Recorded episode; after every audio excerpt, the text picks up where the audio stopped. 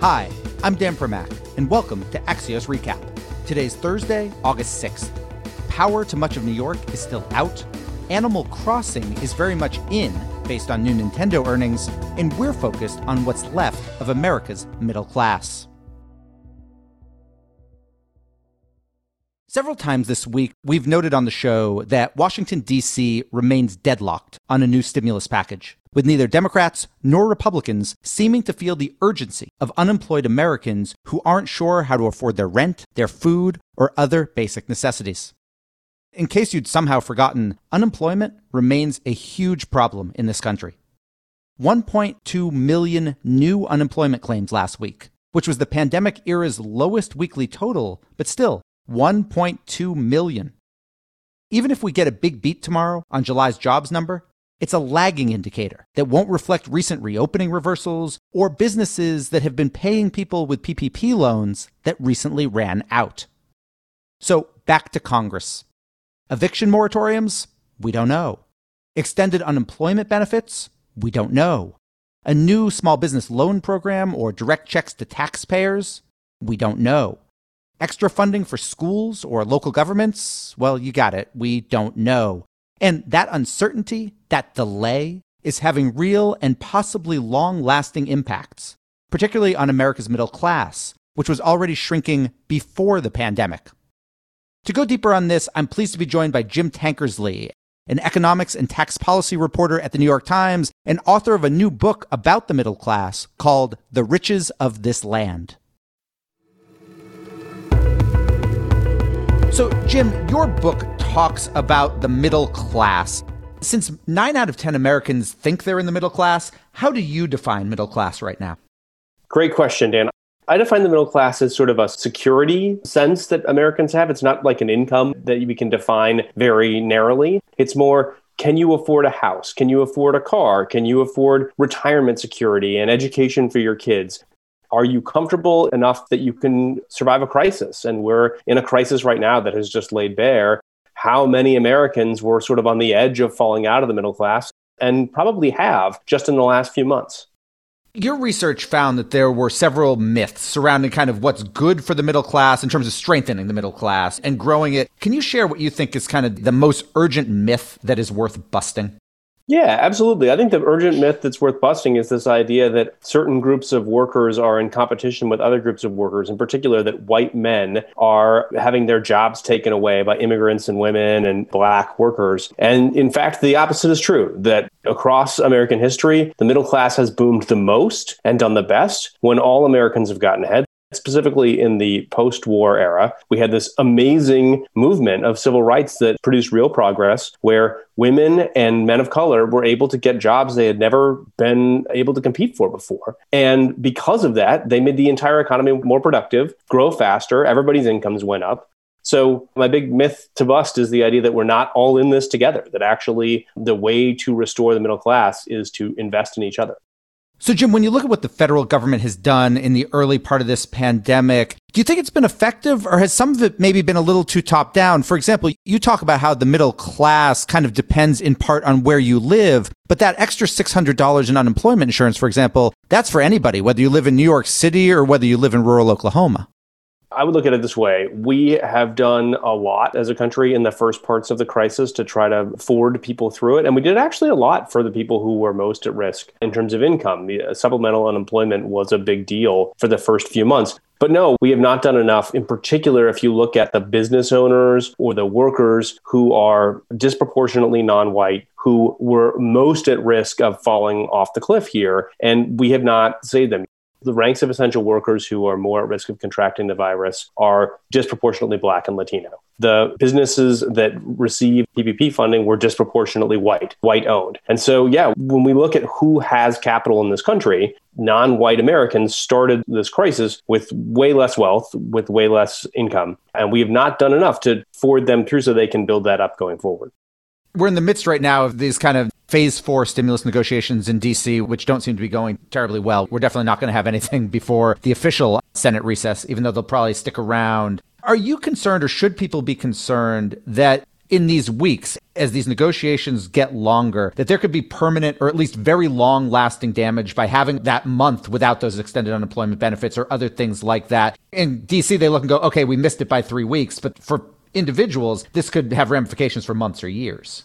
It's a wonderful question that is unfortunately, I think, really, really a big problem right now. We already know there's permanent damage being done. For as much as Congress has spent so far, there are still, I saw estimates from a George Washington University economist today, 400,000 businesses that are closed that are not going to reopen. That's a huge amount of business that's already dead. And the risks rise every day of more businesses that maybe got loans the first time but aren't able to get help the second time going under. The same is true of people. We raise this real risk of people being thrown out of work, not being able to get new jobs. Their skills atrophy. They have a hard time competing for new jobs going forward. We saw some of this coming out of the last recession. And I really worry about it. I really worry about the permanent damage to people and businesses and communities for years and decades to come. Jim, you talked earlier about what you call kind of this myth of individual competition, you know, somebody, quote, taking somebody else's job. Is there also a myth when it comes to what we're seeing in DC about big business versus small business? You know, if the airlines get 25 billion, then that's not enough for small business. Is that competition a legitimate thing or is that also a myth?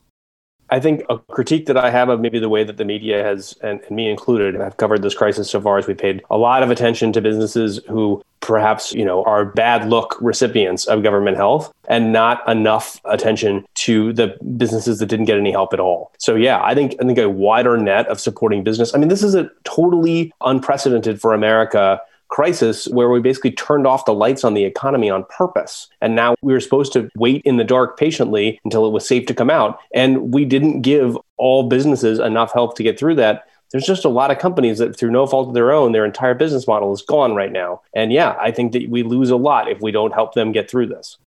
Jim, we are going to get uh, the July jobs report tomorrow. Below the headline number, which you know your newspaper Axios will you know put the unemployment rate, how many people lost their jobs or gained jobs in July. Inside that report, when you grab it from BOL, what will you be looking for? I think there's two things that are really big and important for the policy debate in Washington right now. One of the big things is the state and local government layoff numbers. They've been bad so far. They are almost certainly going to get much worse. There's a chance that with some seasonal adjustments, they won't look as bad as reality this month. But I think if they look very bad, that's just more of a sign of real pain to come, cascading pain in local areas. You know, your local school laying off teachers just as they're trying to figure out how to do much more difficult online or whatever instruction. I'm going to watch that. And then I think the other thing is just the pace of job creation the economy really appears to have slowed down. The recovery has slowed down, stalled out even in June. And if this is a disappointing jobs report, that could change these stimulus negotiations. On the other hand, if it's better than expectations, I think that will embolden the folks, particularly on the Republican side, who think, hey, maybe we've done enough and don't need to do any more. Jim Tankersley, the book is called The Riches of This Land, coming out soon, but you can get it already on Amazon. Thank you so much for joining us. Real pleasure. Thanks for having me. Welcome back. What we're watching today are the arbiters of truth, as Facebook, Twitter, and YouTube all removed a video of President Trump claiming that kids are, quote, virtually immune to COVID 19.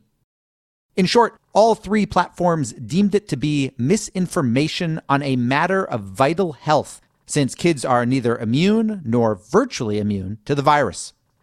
Twitter has removed Trump tweets before, but this was new for Facebook and YouTube. I asked Axios media reporter Sara Fischer what it means for Trump and what it means for the platforms.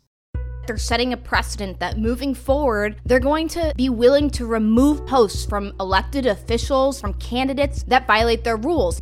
In the past, they have not been willing to go this far. They might add a warning label, they might fact check it, but they haven't pulled this stuff down. If you pull it down, that severely limits the reach of the misinformation that they're trying to spread. Today it might be about COVID, but tomorrow it might be about mail in votes or it might be about something else. It's a significant step in silencing misinformation from world leaders. We're also watching the California Public Employees Pension Fund, or CalPERS, where Chief Investment Officer Ben Meng suddenly resigned.